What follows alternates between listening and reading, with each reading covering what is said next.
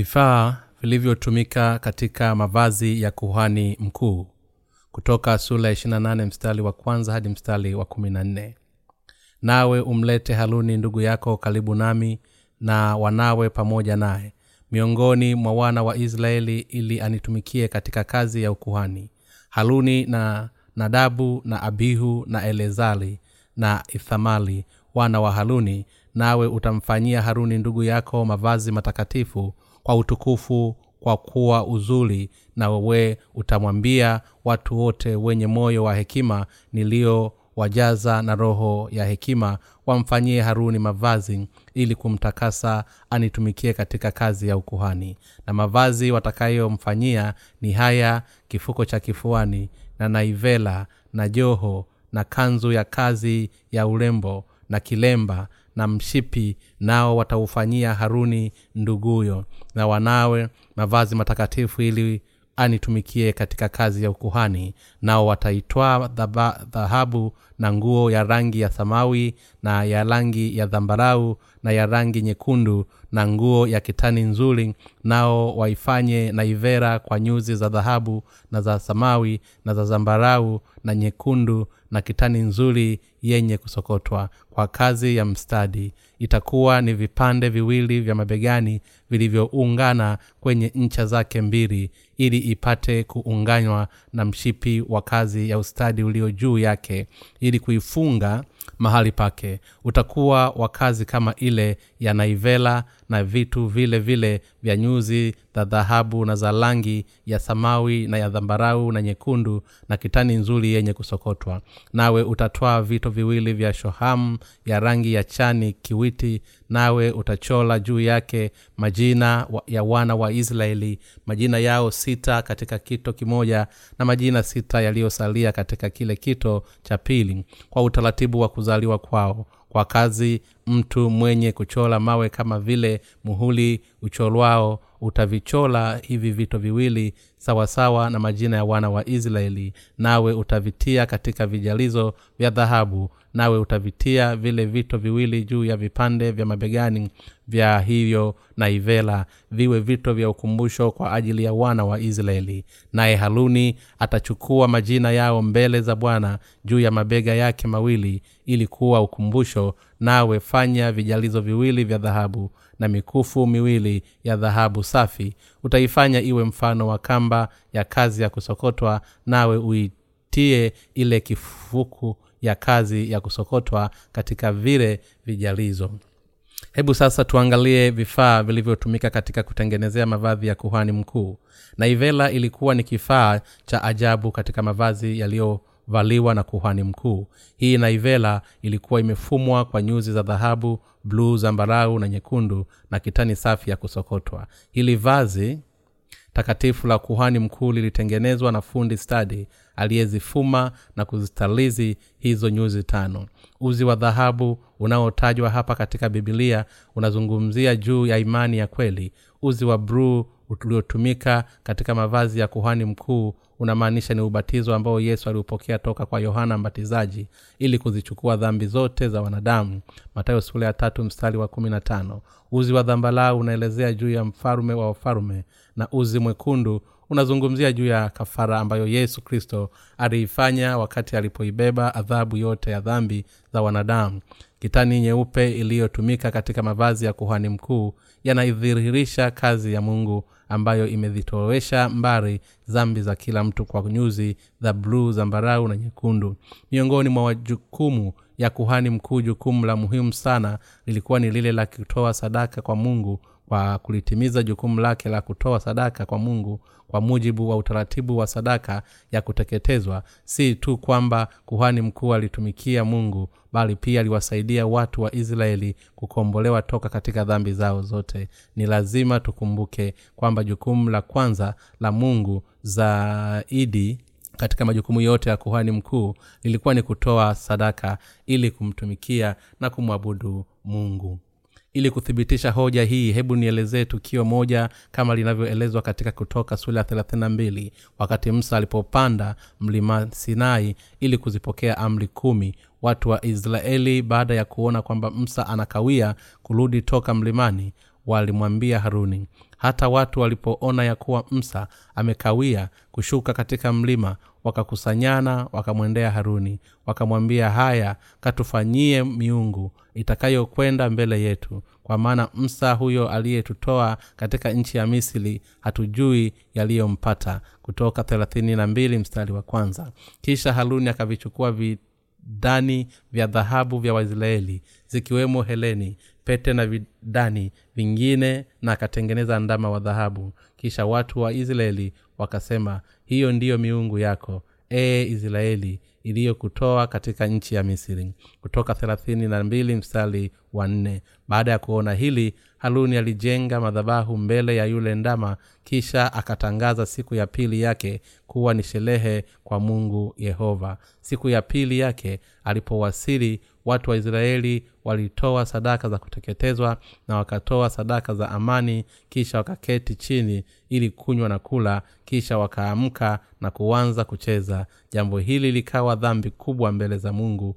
na liliwafanya watu wa israeli kukabiliana na ghadhabu kali ya mungu. Tunapaswa kuliweka jambo hili katika fikira zetu. Kwa kweli kuhani mkuu haruni pia alikuwa na udhaifu kwa upande wake lakini pamoja na jambo hili bado alipaswa kuyatii mapenzi ya mungu likiwamo jukumu la kumtumikia mungu kama kuhani mkuu. Lakini ni kweli kwamba haruni alishindwa kuwa mwaminifu kwa majukumu yake kama kuhani mkuu ili kuyatenda majukumu ya kuhani mkuu ilimpasa haruni kutoka kutoa sadaka za kuteketezwa na kisha kuleta amani kwa mujibu wa utaratibu wa sadaka ya kuteketezwa. Alianzishwa na mungu na ilipaswa kufanya hii pasipo kujali ikiwa watu wake walifuata ua au la. Kwa kifupi haruni kuhani mkuu alipaswa kumtumikia mungu tu. Vivyo hivyo siku hizi kuna wachungaji wengi ambao wanawatumikia watu na wala hawamtumikii mungu. Kwa kweli inanihuzunisha kuona kwamba makuhani wengi siku hizi wanaenenda mawazo potofu kama hayo. Lakini bado sihofii sana kwa kuwa miongoni mwao wapo makuhani walio sahihi. Ili kuzipatanisha dhambi za watu makuhani wanapaswa kuyatimiza majukumu yao ya kutoa sadaka kwa mungu kwa usahihi kwa mujibu wa utaratibu wa sadaka ya kuteketezwa. Tunapaswa kuweka misisitizo maalum kwa kifungu hiki ambacho kinasema nawe umlete haruni ndugu yako karibu nami na wanawe pamoja naye miongoni mwa wana wa israeli ili yanitumikie katika kazi ya ukuhani. Kutoka sura ya 28 mstari wa kwanza mungu alimwita haruni mavazi ya kuhani mkuu ambayo yalitengenezwa maalum kwa ajili yake ili aweze kumtumikia mungu kwanza. Kila kuhani anayehudumu hivi sasa sasa hapaswi kulisahau jambo hili kwamba mavazi ya kuhani mkuu yaliundwa kwa nyuji za dhahabu bluu zambarau na nyekundu na kitani safi ya kusokotwa. Kuyatimiza majukumu ya kuhani mkuu. Katika ile siku ya upatanisho na ile kuziondoa dhambi za waisraeli za mwaka mzima kuhani mkuu alipaswa kuzipitisha dhambi zao zote kwenda kwa mnyama wa sadaka ya kuteketezwa kwa kuiweka mikono yake juu ya kichwa cha huyo mnyama wa sadaka ya kuteketezwa kwa kuianga damu yake na kisha kuiweka katika madhabahu ya sadaka ya kuteketezwa na kisha kunyunyiza katika kiti cha rehema. Hivi hivyo yesu ambaye ni mkuhani wetu mkuu wa mbinguni alikuja hapa duniani akaupokea ubatizo ambao kwa huo alizipokea dhambi za wanadamu aliimwaga damu yake na kufa msalabani akafufuka tena kutoka kwa wafu. Na kwa sababu hiyo ametuletea ushindi wa uokovu kwa wale wote wanaoamini. Wakati akimtumikia mungu kama kuhani mkuu haruni ili alipaswa kuvaa vazi la kipekee lililoitwa na ivela ambalo lilitengenezwa kwa nyuzi za dhahabu bluu dhambarau na nyekundu na kitani safi ya kusokotwa. Kwa kupitia vazi hili la kuhani mkuu mungu anatufundisha jinsi tunavyoweza kutoa tha- za sadaka zetu ili kupokea ondoleo la dhambi ili kutambua maana pana iliyomo katika nyuzi za zambalau dhahabu bluu dhambalau na nyekundu na kitani safi ya kusokotwa zilizotumika katika vazi la kuhani mkuu. Tunapaswa kufahamu ondoleo la dhambi ambalo lilitimizwa na haki ya mungu na upendo wake. Kwa kupitia zile nyuzi tano zilizotumika katika kutengenezea mavazi ya kuhani mkuu mungu ametuonyesha kwamba alianzisha ondoleo la dhambi la kuhudumu katika yesu kristo hata kabla ya kuwekwa misingi ya ulimwengu waefeso sula ya nne mstari wa nne. Hivyo ili tuweze kuyatenda majukumu yetu ya ukuhani sawasawa na kwanza tunapaswa kufahamu juu ya fumbo la kuzioshea mbali dhambi lililomo katika injili ya maji na roho na kisha kuiamini. Na haya ndiyo majaliwa ya uokovu ambayo mungu baba ameyaanzisha kwa ajili yetu katika yesu kristo. Ili kuhani mkuu aweze kuyatimiza majukumu yake ya, ya kikuhani vizuri basi alipaswa kutoa sadaka kwa mungu kikamilifu yaani kwa ajili ya ondoleo la dhambi za watu wake na kwa sababu hiyo alipaswa kuiweka mikono yake juu ya kichwa cha mwana sadaka na kisha kuzipitisha dhambi za watu wake kwenda kwa huyo mwana sadaka kwa mujibu wa utaratibu wa sadaka ya kuteketezwa. Katika ile siku ya upatanisho kuhani mkuu aliiweka mikono yake juu ya mwanasadaka wa kuteketezwa na kisha kumchinja na kuikinga damu yake kwa kuiweka mikono mikono yake dhambi zote za mwaka mzima za watu wa israeli zilipitishwa kwenda kwa mnyama wa sadaka ya kuteketezwa. Na kwa kuimwaga damu ya huyo mwanasadaka dhambi zote za watu walio zilipitishwa kisha kuhani mkuu alinyunyizia damu yake na kisha kuichoma nyama yake ili kuikamilisha sadaka hii. Hivyo kuhani mkuu aliitoa sadaka hii kwa ajili ya ondoleo la dhambi la watu wake. Hapa tunapaswa kuzingatia kwa makini jambo hili kuhani mkuu alipaswa kuwafundisha watu wake kwamba dhambi zao zilikwisha pitishwa katika mwana sadaka wa kuteketezwa kabla mwanasadaka huyo hajachomwa moto na kwamba ondoleo la dhambi lilitimizwa kwa kuwekewa mikono na kwa kuimwaga damu ya mwana sadaka. Hili lilikuwa ni jukumu kuu la kila kuhani mkuu. Kuhani mkuu alikuwa ni mtu aliyepaswa kuulinda ukweli kwa maneno mengine alipaswa kuwa mlinzi mwaminifu kwa injili ya maji na roho. Ingawa kuhani mkuu alikuwa pia ni mwanadamu mwenye kama alivyokuwa watu wengine wa kawaida wa israeli lakini kwa kuamini katika ukweli uliodhihirishwa katika utaratibu wa sadaka ya kuteketezwa na kwa kutoa sadaka kwa mungu kwa ajili yao basi ni hakika kuwa aliwawezesha watu wake kupokea ondoleo la dhambi. Basi katika hali hiyo hiyo pamoja na kuwa sisi ni viumbe wenye mapungufu lakini kwa kuamini katika kile ambacho yesu kristo ambaye ni kuhani mkuu wa mbinguni amekifanya kwa ajili yetu ili tuweze kupokea ondoleo la dhambi basi ndiyo maana tunaweza kutembea pamoja na mungu. Utaratibu huu wa sadaka ya kuteketeza ambao unadhihirishwa katika utaratibu wa hema takatifu la kukutania ni hekima ya uokovu ambayo imekuja toka kwa mungu. Hekima ya mungu ambayo imetuokoa toka katika dhambi inapatikana katika nyuzi za dhahabu bluu zambarau na nyekundu na kitani safi ya kusokotwa zilizotumika katika mavazi ya kuhani mkuu ili kuhani mkuu aweze kuyatimiza majukumu yake kikamilifu. Ni hakika kwamba alipaswa kufundisha kwamba njia pekee inayoweza kumfanya mwanadamu kuwa asiye na dhambi inapatikana kupitia utaratibu wa sadaka ya kuteketezwa uliokuwa umepangwa na mungu. Sisi ambao ni makuhani wa leo wa kifalume walaka wa kwanza wa petro sura ya pili mstari wa tisa ni lazima tumshuhudie kweli kwamba yesu alikuja hapa duniani akazichukua dhambi za ulimwengu katika mwili wake mara moja na kwa wakati wote kwa kubatizwa akaimwaga damu ya, ya badala yetu. Alizikwa kisha akafufuka tena kwa ajili yetu. Je inawezekana kwa wanadamu kuzitowesha mbali dhambi zao binafsi?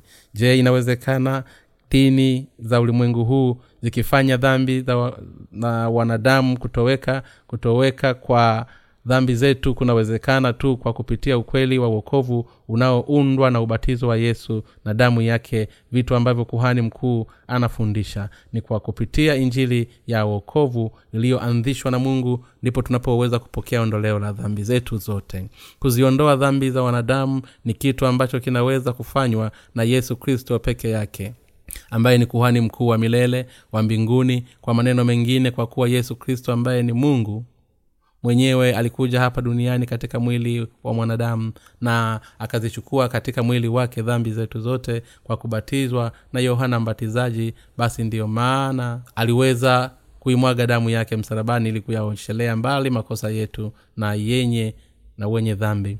Bwana aliweza kuibeba adhabu yote ya dhambi zetu kwa kusulubiwa na kwa kuimwaga damu yake na kisha kufa msalabani kwa kuwa alikuwa amejitwisha dhambi zetu zote kwa kupitia ubatizo wake. Kwa sababu hiyo bwana ameukamilisha uokovu wa mwanadamu kwa kupitia tendo lake la haki. Walumi sula ya tano mstari wa kumi na nane. Kama yesu asingelikuwa ameukamilisha wokovu kwa ajili yetu basi ni wazi kwamba tusingeliweza kamwe kuokolewa. Huyu kuhani mkuu wa mbinguni aliyetufanya sisi kuwa watoto wa mungu mtakatifu kwa kuzitowesha mbali dhambi zetu zote kwa ukweli wa anjili ya maji na roho si mwingine bali ni yesu kristo. Kuhani mkuu wa mbinguni na wa kiroho aliyeuelewa vizuri mpango wa baba wa uokovu ambao ulikuwa umepangwa kwa ajili ya ondoleo la dhambi zetu. Ndiyo maana bwana alisema mimi ni alfa na omega mwanzo na mwisho wa kwanza na wa mwisho. Ufunuo sura ya ishirini na mbili mstari wa kumi na tatu. Bwana aliutimiza uokovu wetu kwa mujibu wa ahadi yake inayoonyeshwa katika utaratibu wa sadaka ya kuteketezwa na kwa kutumia uelewa mkamilifu wa mwanzo na mwisho.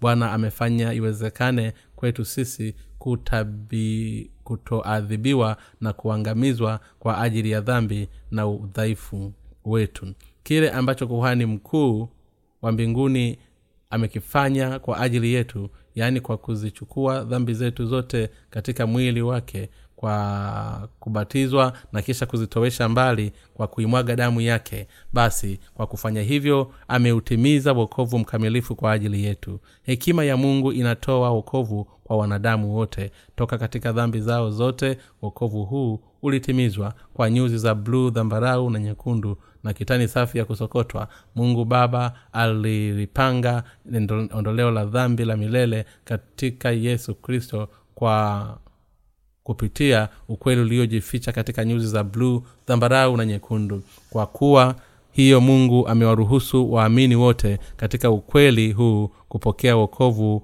mkamilifu.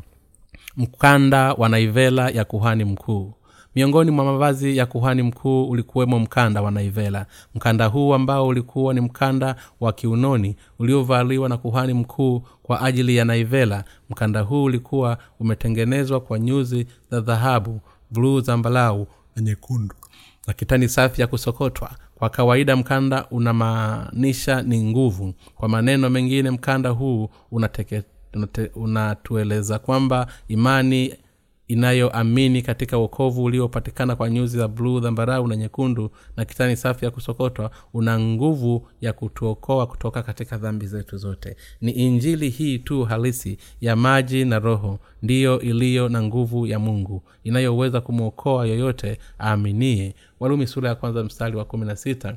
Kwa sababu hiyo ni jambo baya kuamini katika injili nyingine potofu zaidi ya injili hii iliyoadhilishwa katika nyuzi za bluu dhambalau na nyekundu na kitani safi ya kusokotwa. Wale walio na mapungufu mengi wanaweza pia kuosholea dhambi zao kikamilifu kwa kuamini katika injili hii iliyotolewa na bwana yaani injili ya maji na roho hii ni kwa sababu dhambi zote za ulimwengu zilipitishwa kwenda kwa yesu kristo kwa kupitia ukweli huu wa ondoleo la dhambi ambao ulitimizwa na mungu. Matayo sura ya tatu mstari wa kumi na tano hadi mstari wa kumi na saba. Mambo ya walawi sura ya kumi na sita mstari wa kwanza hadi mstari wa ishirina mbili. Kwa hiyo wale wote wanaoamini kwamba matendo yao ya haki ya yesu ambayo yanadhihirishwa katika nyuzi za bluu dhambarau na nyekundu yamewaokoa basi watu hao watapata uhakika hata kama nguvu ya, ya nia zao ni dhaifu. Tunapodumu katika injili ya maji na roho ambayo tumepewa na yesu kristo aliye kuhani mkuu wa mbinguni ni kitu gani basi ambacho kinaweza kututenga na upendo wa mungu? Imani yetu katika uokovu wa mungu imetimizwa na imani yetu katika ukweli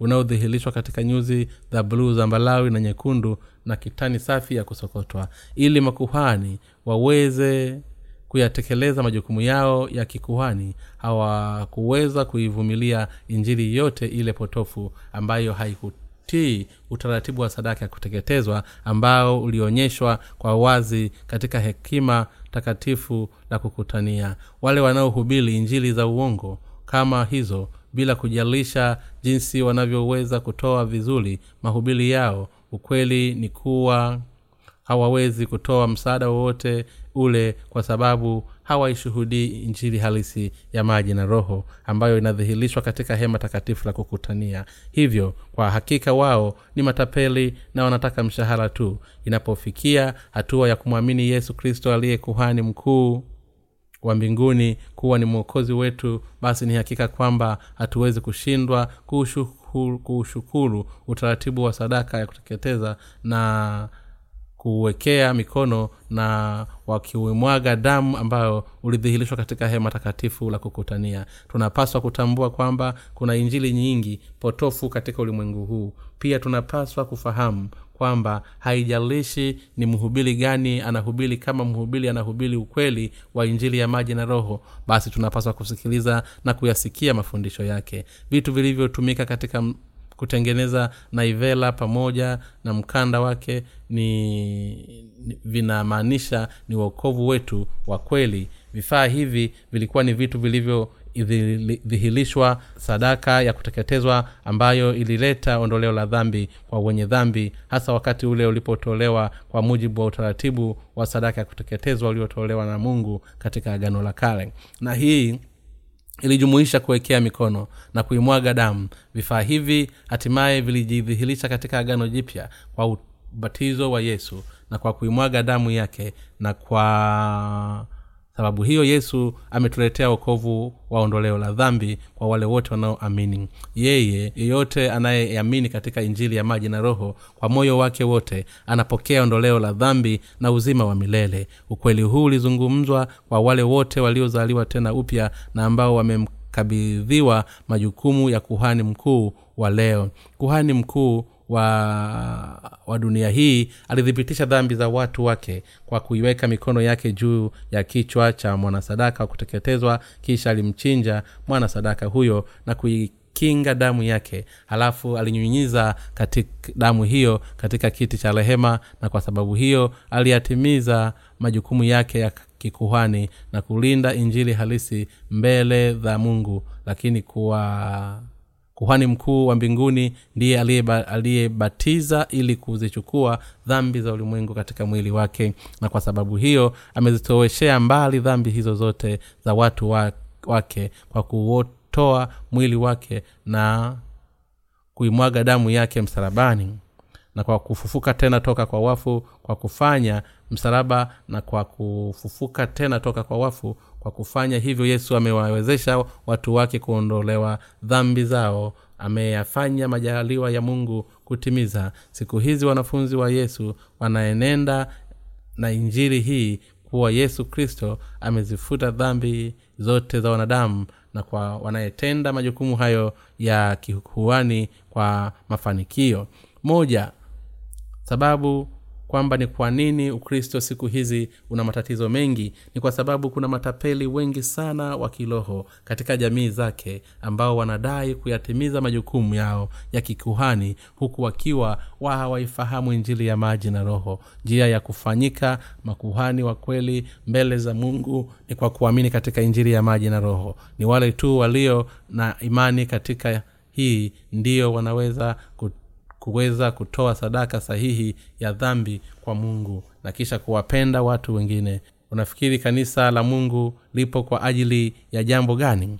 Ninaweza kukuelezea kwamba kanisa la mungu lipo kwa ajili ya kuieneza injiri ya maji na roho kwa wenye dhambi na hivi ndiyo namna njema ya kumtumikia mungu na kuzipenda nafasi zingine zote zilizoumbwa kwa sura ya mfano wa mungu kila mtu ulimwenguni ni lazima aifahamu injili ya maji na roho. Ukristo wa leo ulimwenguni kote unapaswa kuifahamu injili ya maji na roho. Bwana wetu alisema ninyi ni chumvi ya dunia ninyi ni nuru ya ulimwengu. Matayo sula ya tano mstari wa kumi na tatu hadi mstari wa kumi na nne. Sisi tunaomwamini katika injili ya maji na roho ni nuru ya kweli na chumvi ya kiroho. Kwa ulimwengu wale wanao mfahamu na kuamini katika injiri ya maji na roho ni makuhani wa kiroho wanaleta faida kwa ajili ya kuwawezesha kupokea ondoleo la dhambi zao zote. Lakini kwa upande mwingine wale wachungaji ambao wanadai kuyatimiza majukumu yao ya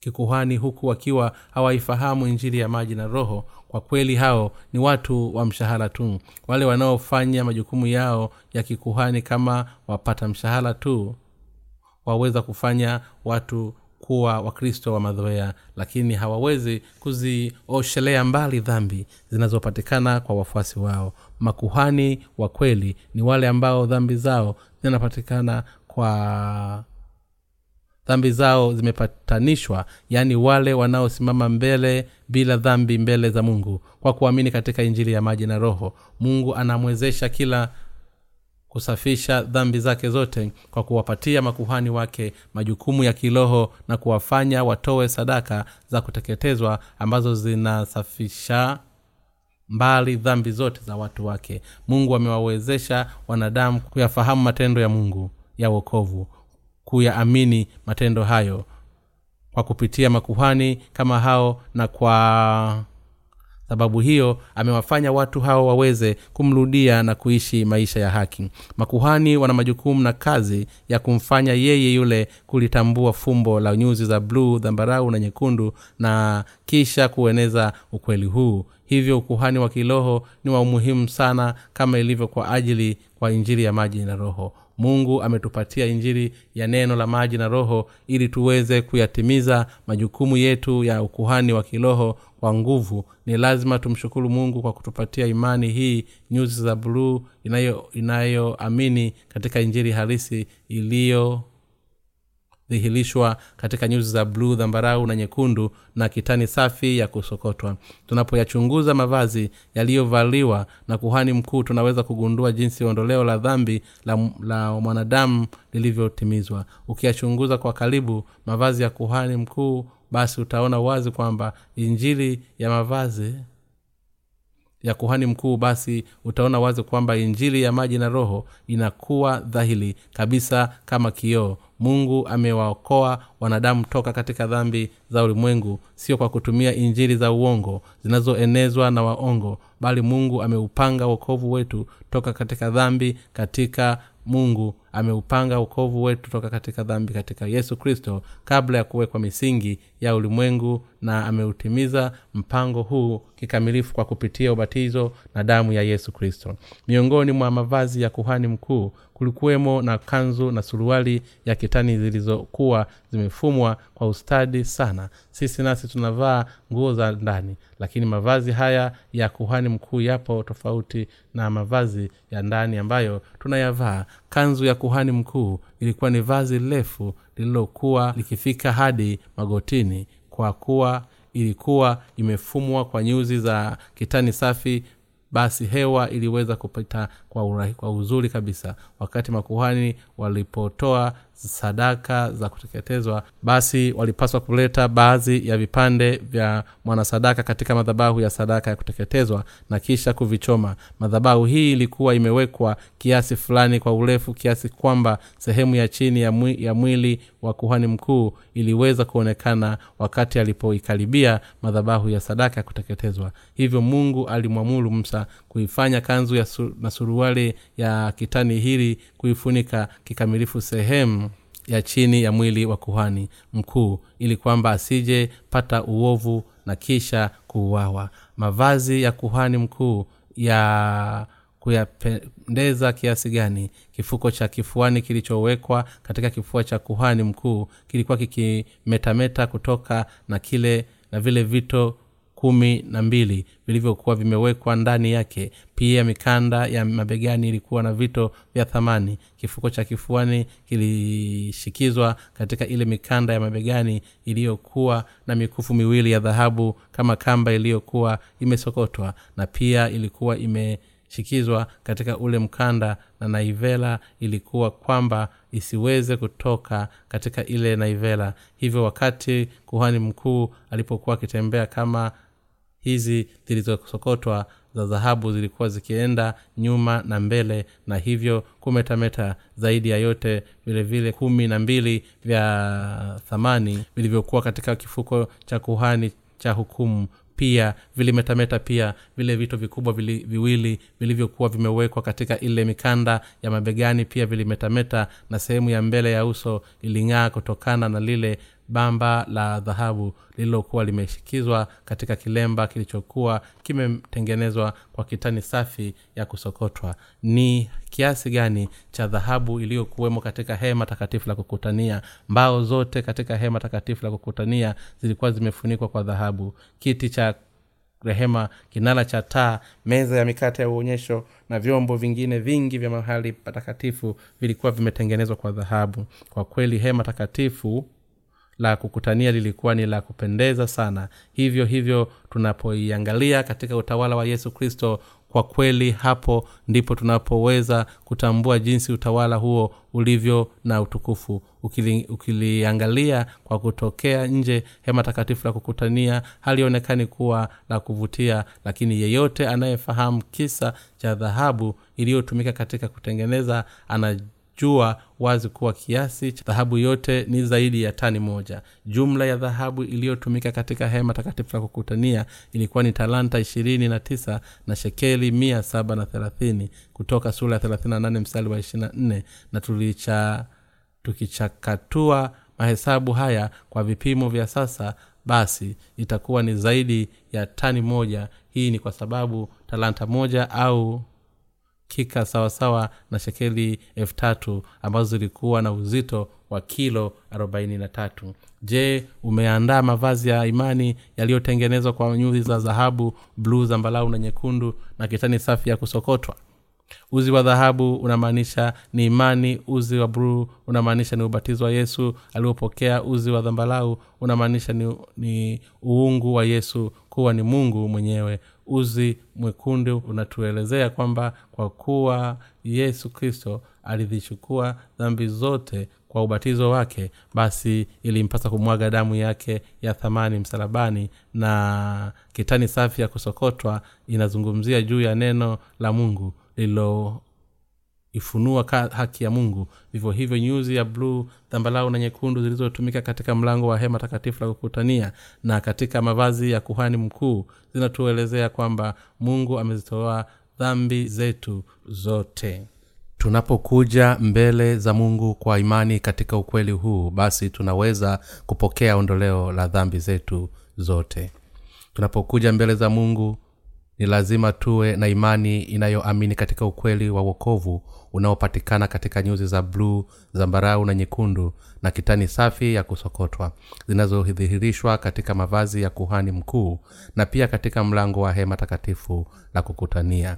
Wakati kuhani mkuu alipotoa sadaka katika ile siku ya upatanisho alipaswa kuiweka mikono yake juu ya kichwa cha mwanasadaka wa kuteketezwa na kisha kumchinja na kuingia kinga damu yake kwa tendo hili la kuwekewa mikono dhambi zote za watu wake zilipitishwa kwenda kwa huyo mwana sadaka wa kuteketezwa na kwa kuimwaga damu yake dhambi zote ziliondolewa yeyote yule asiyekuwa na imani hii hawezi kwenda kwa mungu. Kujaribu kutoa sadaka kwa mungu pasipokuwa na imani hii ni jambo la upuuzi kabisa. Utaratibu wa sadaka ya kuteketezwa na vifaa vya hema takatifu la kukutania vyote vinahusiana na imani inayoamini katika injili ya maji na roho kwa kupitia imani ya kuhani mkuu katika neno lililozungumzwa na mungu. Ndiyo maana kuhani mkuu aliweza kuja mbele za mungu na kuyatimiza majukumu yake ya kikuhani kwa ajili ya watu wake kwa kutoa sadaka ambazo zilitowesha mbali dhambi zao zote. Vipi basi kuhusiana na imani yetu? Katika nyakati hizi za sasa wewe na mimi tunaofahamu na kuamini katika ukweli na kisha kuishi mbele za mungu kwa imani sisi pia ni makuhani wa kifalume kwa mungu. Waraka wa kwanza wa petro sura ya pili mstari wa tisa. Je imani yako ni sawa na imani inayoamini katika utaratibu wa sadaka ya kuteketezwa unaofunuliwa katika agano la kale imani ya kweli ni lazima iwe ni imani inayoamini katika injili harisi inayozungumziwa katika agano la kale na agano jipya. Hali ya nje ya imani inaweza kubadilika katika nyakati tofauti lakini yaliyomo katika imani ya kweli yanapaswa kuwa ni yale yale. Makuhani wakuu ambao wamekubaliwa na mungu ndio wale wanaotoa sadaka zao kwa mujibu wa utaratibu wa sadaka ya kuteketezwa.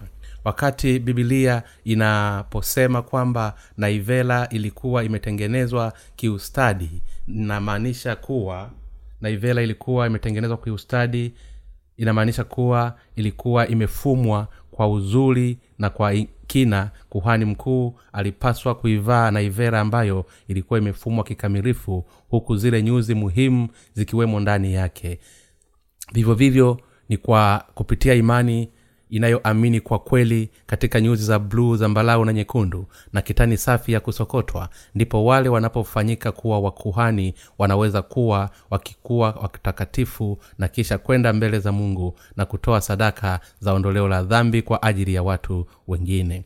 Imani yako ikoje? Je unafahamu na kuamini katika injili ya maji na roho kwa usahihi imani ya makuhani wa agano la kale iliyokuwa ikiamini katika ukweli uliodhihirisha wenyewe katika nyuzi za bruu dhambarau na nyekundu na kitani safi ya kusokotwa. Ni sawa na imani inayoamini katika injili ya maji na roho.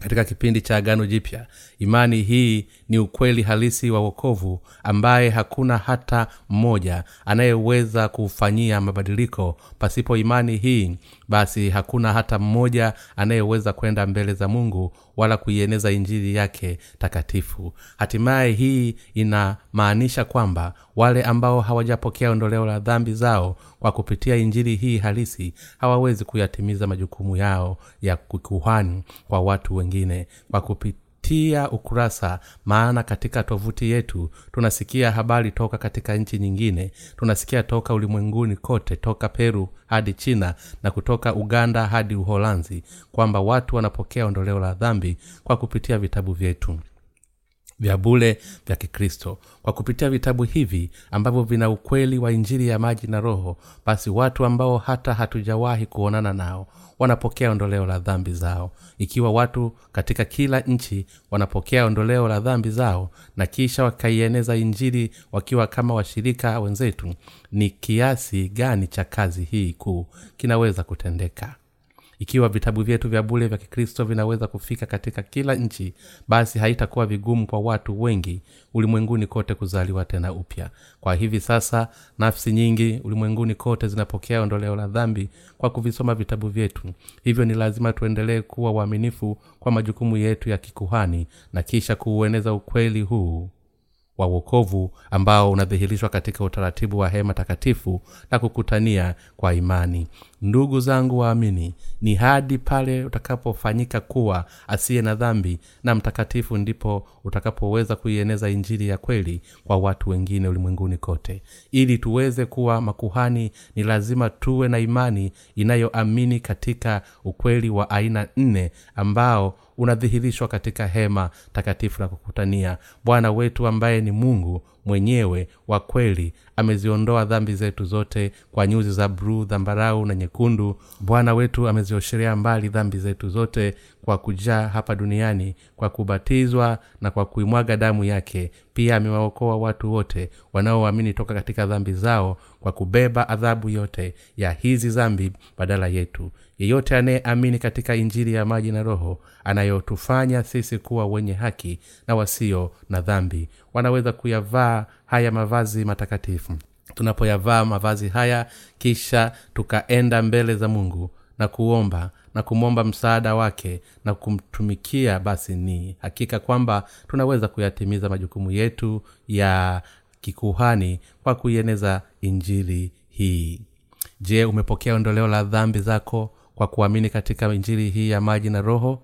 Je imani iliyo kama uzi wa dhahabu inapatikana katika moyo wako kwa kweli haitoshi kwa sisi kuufahamu ukweli huu wa injili pekee bali tunapaswa pia kuuamini kwa mioyo yetu yote. Hatupaswi kuacha chochote kimojawapo katika ukweli huu unapatikana katika nyuzi nne zilizotumika katika mavazi ya kuhani mkuu na katika mlango wa hema takatifu la kukutania.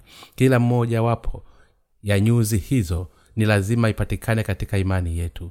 Je waumini wa uongo siku hizi akina nani wakati vitu fulani vinapofanana lakini ukichunguza kwa karibu vinaonekana tofauti basi huwa tunasema hali hiyo ya kiuigiza. Je hii injili potofu zipo? Hivyo wale wasioamini katika injili ya maji na roho na badala yake wakaamini katika injili nyingine za bandia basi watu hao wote ni wale walio na imani mbovu ilinde imani yako na, vipeng, na, vi, na vipinge vita kama askari wa kiroho. Wakati fulani kulikuwa na waandishi bandia waliokuwa wakijifanya ni waandishi wa habari huku wakiwatapeli watu fedha zao waandishi hawa bandia walikuwa wakibeba vyeti bandia na walikuwa ni wajanja sana kujifanya kuwa ni waandishi halisi. Na kwa sababu hiyo watu wengi sana waliibiwa. Siku hizi kwa kweli kuna watu wengi sana ambao wanazihubiri injili nyingine za bandia ambazo zinaonekana kufanana sana na injili halisi.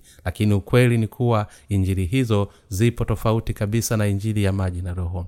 Hivyo kabla ya kuiamini injili yoyote ile basi tunapaswa kwanza kuichunguza kwa ukaribu ili kuona ikiwa inajumuisha zile nyuzi nne yaani uzi wa baruu dhambarau mwekundu na kitani safi ya kusokotwa. Na ikiwa kuna uzi mmoja wapo umeachwa au la mungu alimwamuru msa kutengeneza mavazi ya kuhani mkuu kwa kuyafuma kiustadi kwa kutumia zile nyuzi nne bila kuacha uzi wowote. Hii inamaanisha kwamba makuhani wa leo hawapaswi kuwacha kitu chochote kile toka katika injili ya maji na roho hasa inapohusu imani yao. Ikiwa wataamini kwamba mungu ametimiza uokovu wetu kwa nyuzi hizi nne uzi wa bluu dhambarau na nyekundu na kitani safi ya kusokotwa basi hatutaweza kukubaliwa na mungu.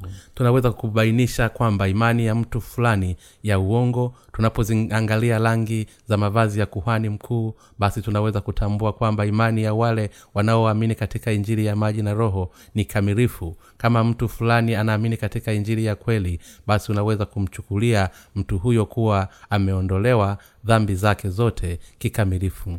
Kuna watu wengi sana wanaofikiri kwamba imani yao ni kamilifu hata wakati ambapo hawaumini kweli wa nyuzi za bluu ambazo ni ubatizo wa yesu na huku wakiamini damu ya msalaba pekee.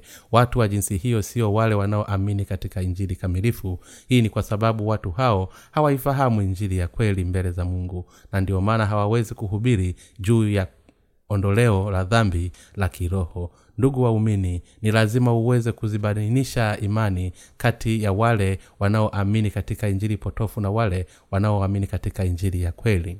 Kuna wachungaji wengi katika dunia hii wanaoamini katika injili potofu kama hizo. Katika agano la kale mavazi ya kuhani mkuu yalitengenezwa kwa vifaa vitano na ni kwa kupitia imani hii ndiyo maana tumeweza kupokea ondoleo la dhambi. Na hii ndiyo sababu tunavipiga vita vya kiroho dhidi ya shetani. Mtume paulo analizungumzia jambo hili katika kitabu cha waefeso. Hebu tuangalie waefeso sura ya sita mstari wa kumi hadi mstari wa kumi na nane. Hatimaye mzidi kuwa hodari katika bwana na katika uweza wa nguvu zake vaeni silaha zote za mungu mpate kuweza kuzipinga hila za shetani. Kwa maana kushindana kwetu sisi si juu ya damu na nyama bali ni juu ya falume na mamlaka juu ya wakuu wa giza hili juu ya majeshi ya pepo wabaya katika ulimwengu wa roho. Kwa sababu hiyo twaeni silaha zote za mungu mpate kuweza kushindana siku ya uovu na mkiisha kuyatimiza yote kusimama. Basi simameni hali mmejifunga kweli viunoni na kuvaa dirili ya haki kifuani na kufungiwa miguu utayari tupatao kwa injili ya amani. Zaidi ya yote mkitwaa ngao ya amani ambayo kwa hiyo mtaweza kuizima mishale yote ya moto ya yule mwovu. Tena ipokeeni chapeo ya wokovu na upanga wa roho ambao ni neno la mungu kwa sala zote na maombi mkisali kila wakati katika roho mkikesha kwa jambo hilo na kudumu katika kuwaombea watakatifu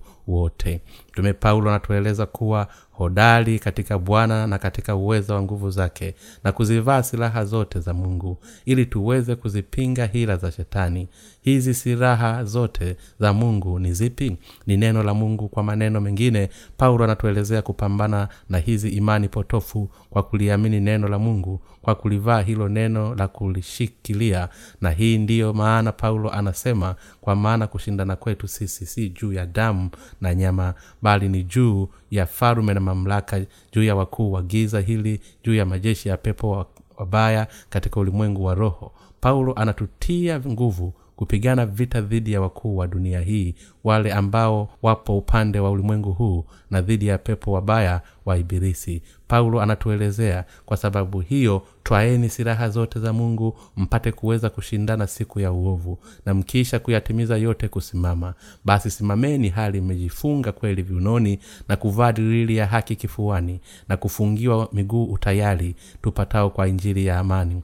Zaidi ya yote mkitwaa ngao ya imani ambayo kwa hiyo mtaweza kuuzima mishale yote ya moto yule mwovu tena ipokeeni chapeo ya okovu na upanga wa roho ambao ni neno la mungu. Paulo anatuelezea hivyo ili kwamba baada ya kuwa tumeyafanya mambo yote hatimaye tuweze kusimama mbele za mungu kwa kuwa tunaamini katika injili ya maji na roho mbele za mungu. Basi ndiyo maana tunapokea ondoleo la dhambi na kisha kusimama mbele za mungu ili kufurahia uzima wa milele pamoja na mungu sisi sote ni wadhaifu katika miili yetu. Hivyo ni lazima tuvae ngao ya imani kwa kutuelezea kwamba tuvae kifuko cha kifuani cha haki.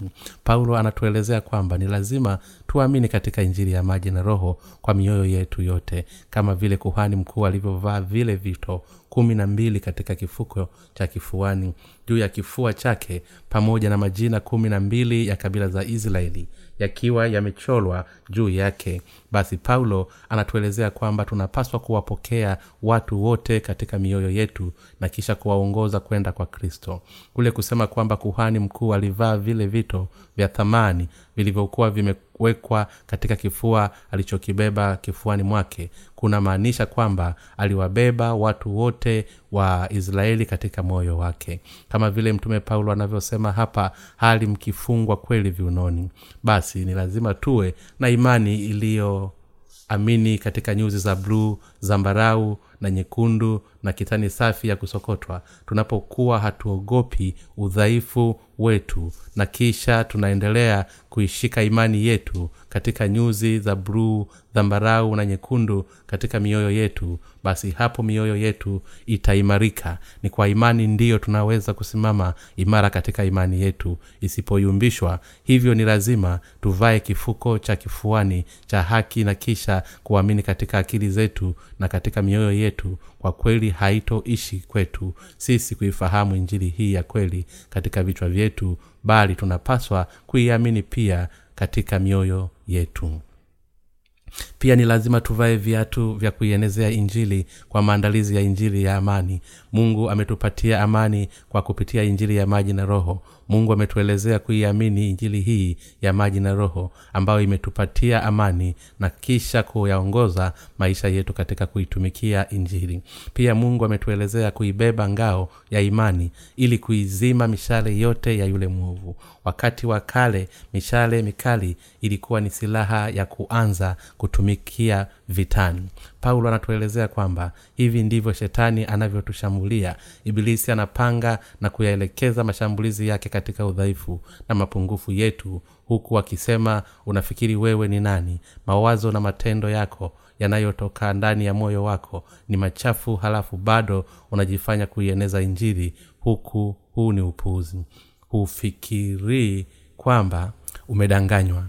Kwa nini kujiweka sawa kwanza basi kama ukipangwa hii mishale yako na kisha ukakataa tamaa kwa sababu ya mishale hiyo na kumjibu umepatia basi utafikia hatua ya kujiuliza kwanza hivi mimi ni aina gani ya kuhani ambaye siwezi hata kujitawala vizuri. Na ikiwa jambo hili litatokea kwako basi ni hakika kwamba nafsi yako itakufa na wewe utakufa kiroho. Na hii ndiyo maana mtume paulo anatuelezea kwanza kuitwaa ngao ya imani. Ni kitu gani kinachotulinda dhidi ya hawa haya mawazo ya kimwili ambayo shetani anajaribu kuyapanda katika mioyo yetu na hatimaye kutufanya kuangukia katika udhaifu wetu. Kwa kweli ni imani isiyoyumba in, inayoamini katika nyuzi za bluu dhambarau na nyekundu na kitani safi ya kusokotwa na hii ndiyo ngao ya imani. Wakati mishale mikali ya, ya movu inapotushikia bila ubaguzi basi bwana wetu ametuelezea kwamba tunapaswa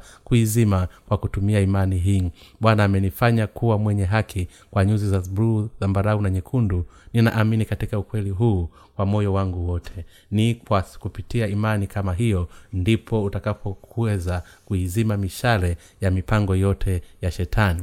Je una mapungufu? Ni kweli kwamba mwili wako una mapungufu kwa kuzingatia hili unapaswa kuyashughulikia mambo yote kwa imani inayoamini katika majaliwa ya mungu na katika injili ya maji na roho. Baada ya kupokea ondoleo la dhambi mara ya kwanza unaweza kuyashughulikia mambo madogo kwa imani lakini baadaye magumu mengine yote yatakayojitokeza yanapaswa pia kushughulikiwa kwa imani itakayoendelea kugonga hodi katika mlango wako. Mwanzoni udhaifu wako unaweza kujitokeza kwa uchache lakini kadiri muda unavyozidi kwenda mapungufu kama hayo yataendelea kujidhihirisha kwa kiwango kikubwa sana.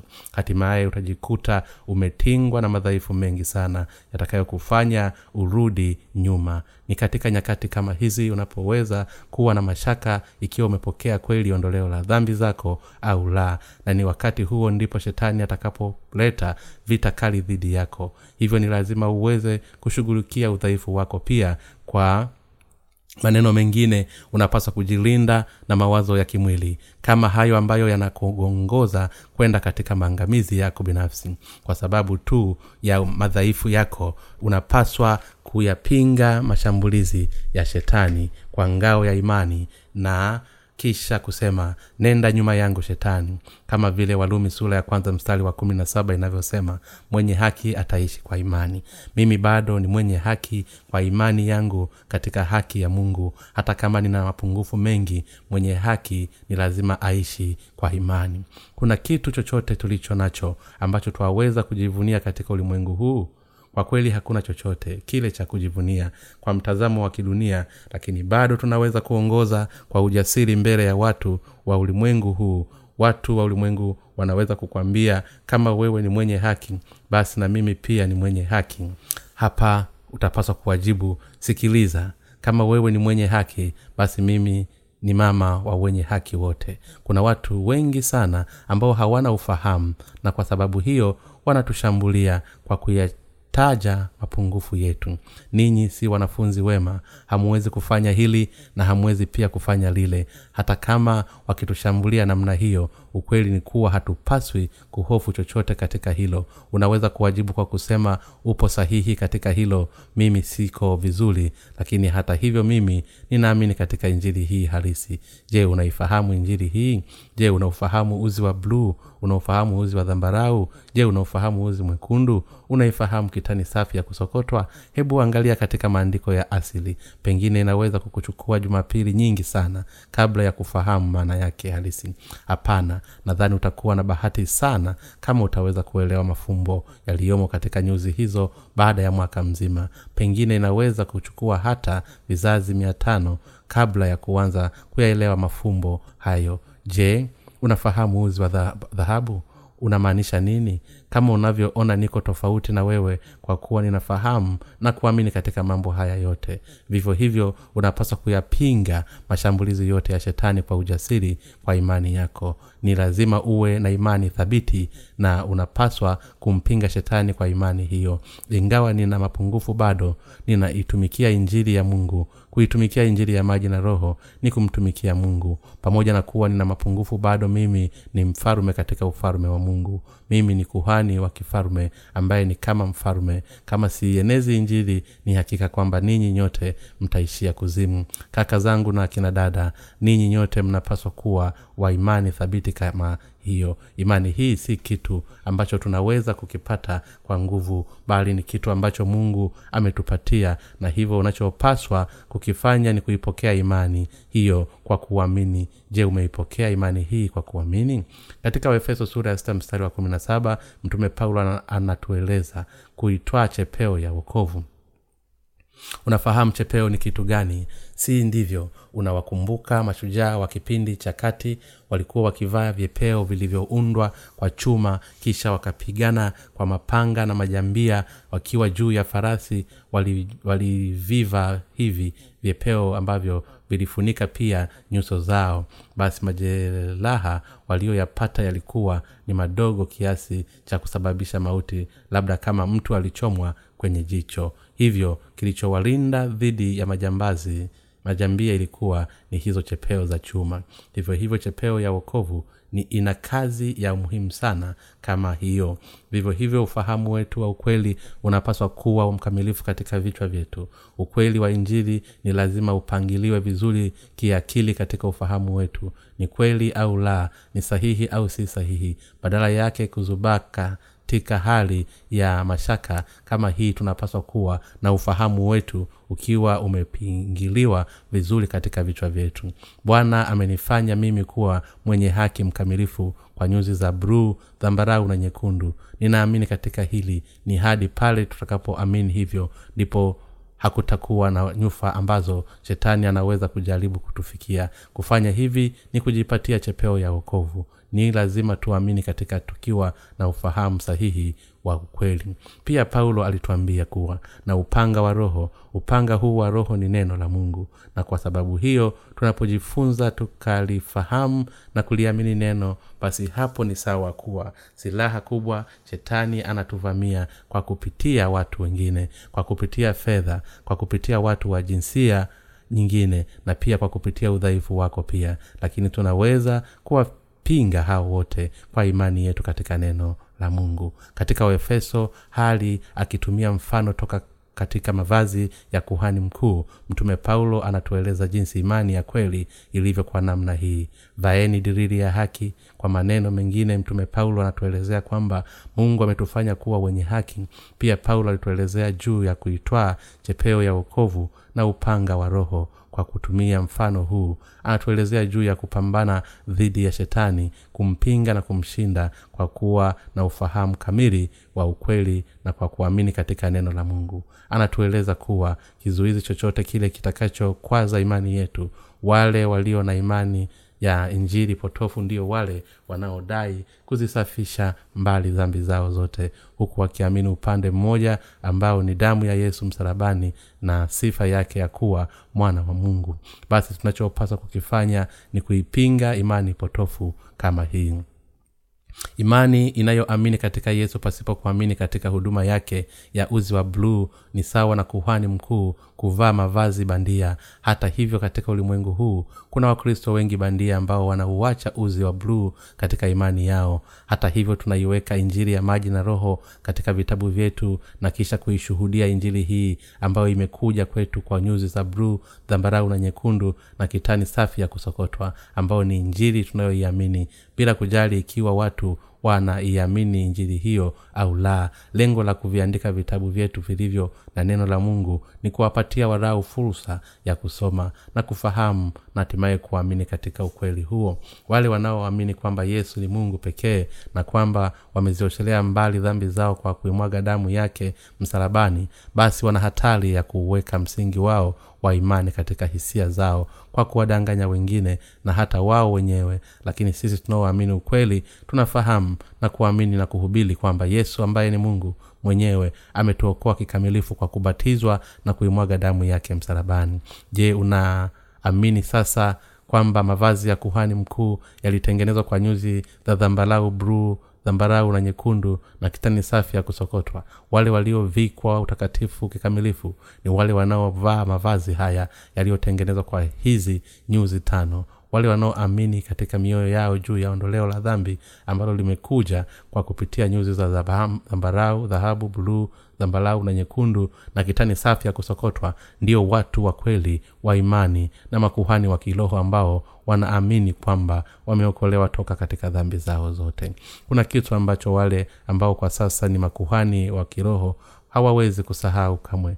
Ni maana inayopatikana katika nyuzi za bluu dhambarau na nyekundu na kitani safi ya kusokotwa ambayo ni kivuli cha injili ya kweli. Ni kwa kupitia imani hizi tano ndiyo tunaweza kutengeneza mavazi matakatifu ya ondoleo la dhambi tukayavaa kwa imani.